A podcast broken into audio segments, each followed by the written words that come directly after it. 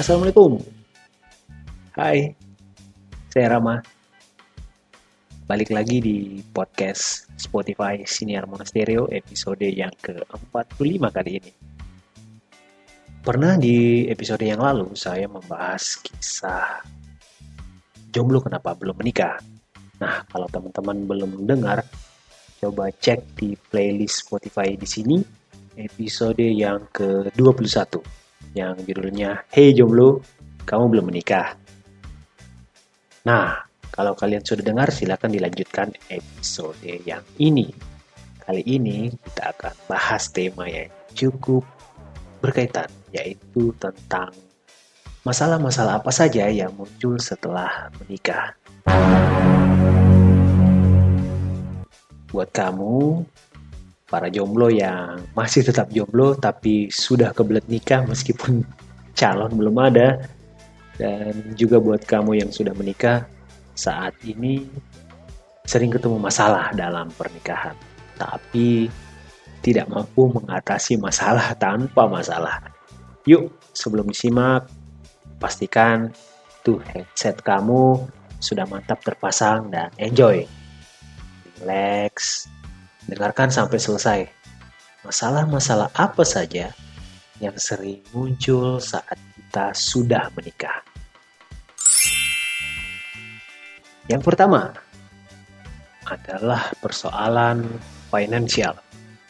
Masalah keuangan adalah salah satu yang sangat berbeda ketika masih dalam masa pacaran dan ketika kita sudah menikah. Bahkan banyak terjadi perceraian karena masalah keuangan ini. Bukan saja karena masalah kekurangan duit, meskipun kelebihan duit, tapi sering berantem soal penggunaannya, ya itu bisa juga jadi masalah. Benar apa betul nih? Kini setelah menikah, segala sesuatu yang menyangkut pemasukan dan pengeluaran dana akan menjadi milik dan tanggung jawab bersama. Nah, biasanya proses adaptasi ini kerap jadi ujian rumah tangga yang sering diperdebatkan. Mulai dari bagaimana caranya mengatur pengeluaran, soal tabungan, pembagian keuangan yang adil untuk orang tua masing-masing, dan beragam masalah lainnya. Dan ada juga istilah populer nih yang jadi pedoman para istri-istri apa tuh? ya, istilah akronim atau singkatan dari kata suami. S U A M I. Semua uang adalah milik istri. Ini adalah salah satu persoalan yang rumit juga. Apalagi para suami yang sudah sangat butuh duit. Contoh ya, contoh nih. Suami mau beli bensin, makan atau ada suami yang chipnya udah habis karena kalah terus saat putar-putar slot game yang lagi populer nih, yaitu Higgs Dom. Maaf disensor ya teman-teman. Oke, okay. sang suami mau beli chip tapi duit sudah habis, sedangkan ATM dipegang istri. Uh, dedeko dong. Sebenarnya, hal finansial ini tak sepatutnya jadi masalah sih. Kuncinya hanya keterbukaan, jujur intinya ya, dan komunikasi satu sama lain. Semua dapat dibicarakan. Itu pula soal tanggung jawab masing-masing dalam hal keuangan. Siapa yang nabung, siapa yang membayar tagihan, siapa yang membeli keperluan rutin, dan siapa yang membeli chip. Eh, kembali lagi deh. Jadi intinya, sejak awal pernikahan, bahkan menjelang pernikahan, sudah harus ada kesepakatan tentang masalah keuangan ini. Sepakat sejak awal untuk antisipasi masalah keuangan adalah langkah yang paling baik. Nah, ada juga nih tips tambahan untuk keluarga yang masih kurang sumber dananya. Carilah penghasilan tambahan dari hobi atau passion masing-masing yang menyenangkan. Misalnya, jualan barang online, jadi reseller dan lain-lain, jasa antar barang atau antar paket, Atau bisa juga berjualan makanan atau minuman yang lagi trending lalu masukkan ke platform orderan digital.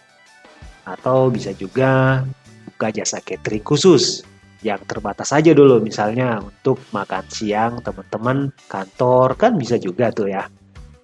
Baik suami maupun istri sangatlah patut diapresiasi jika masing-masing punya inisiatif untuk berusaha mencari penghasilan dana tambahan.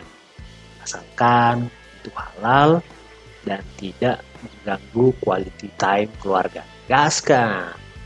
Nah, ada sebuah kisah menarik nih. Dua orang suami istri yang saat pacaran sebelum menikah dulu, mereka sangat hobi selingkuh.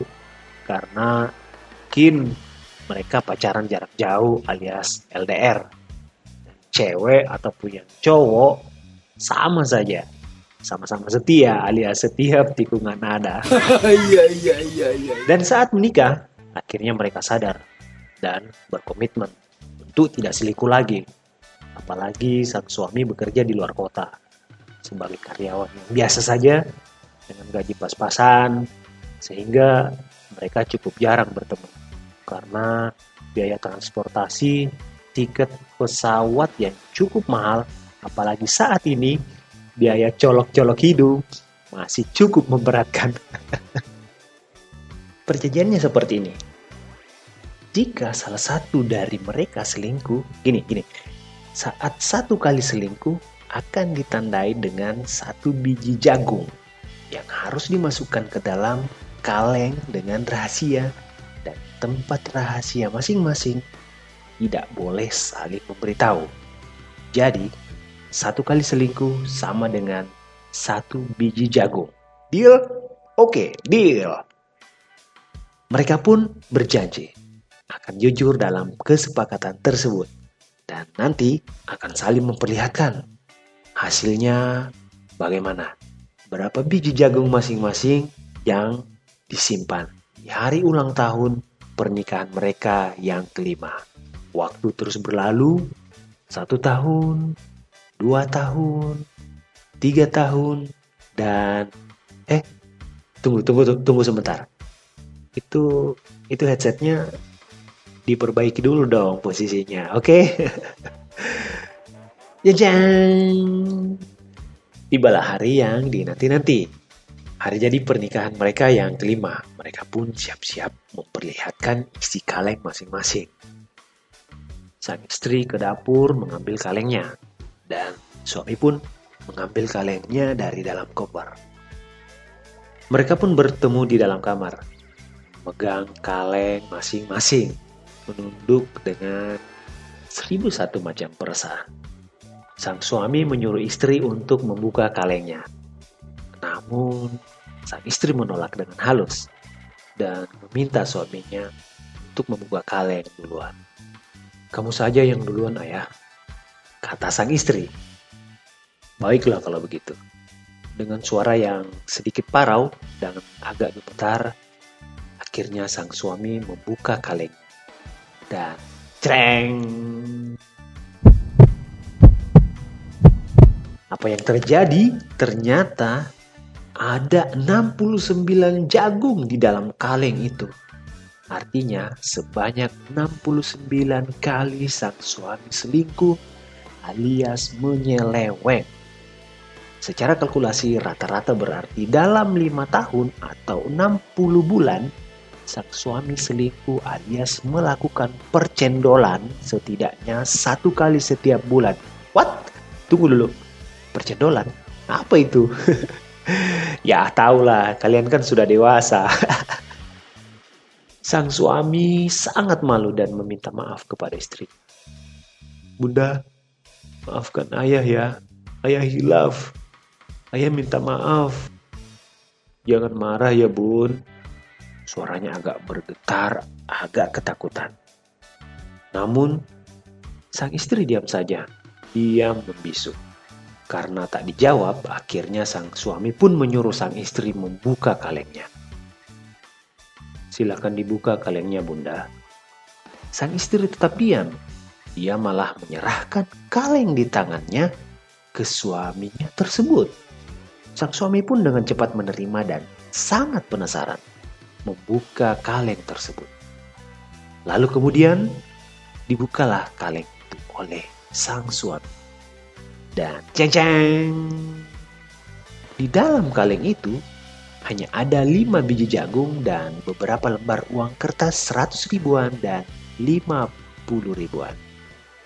Sang suami meskipun agak kecewa namun cukup senang karena hanya ada 5 biji jagung di kaleng istrinya. Sang suami pun berkata kepada istrinya, Bunda, ayah cukup senang karena Bunda hanya selingkuh lima kali dalam lima tahun itu jauh lebih baik dibanding ayah yang sampai 69 kali. Aduh, istrinya hanya diam saja. Suaminya berkata lagi sambil menghitung lembaran uang yang ada di dalam kaleng. Ayah juga bangga, bunda tidak boros, pintar nabung, pintar nyimpan uang. Selesai menghitung uang, sang suami pun bertanya, ini uang Totalnya ada 6,9 juta.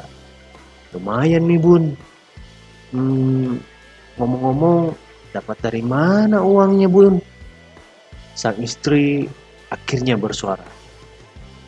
Uh, bunda ada usaha jualan kecil-kecilan aja ya.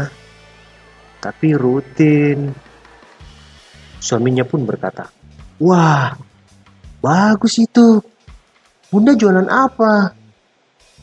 Istrinya menjawab.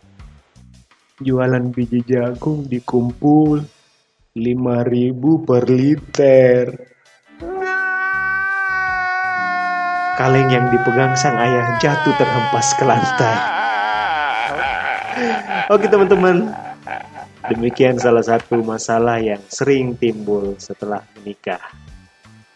Kita akan bahas di lain kesempatan masalah-masalah apa lagi yang kadang muncul setelah menjalani pernikahan. Tetap semangat dan berpikir positif. Dengarkan terus episode-episode lain di Siniar Monasterio dalam playlist Spotify ini. Sebelum closing, saya mau pantun dulu ya. 2-3 liter jagung jarjit. Kalau jodoh, langsunglah merit. Saya Rama mohon pamit. Assalamualaikum warahmatullahi wabarakatuh dan tak bedi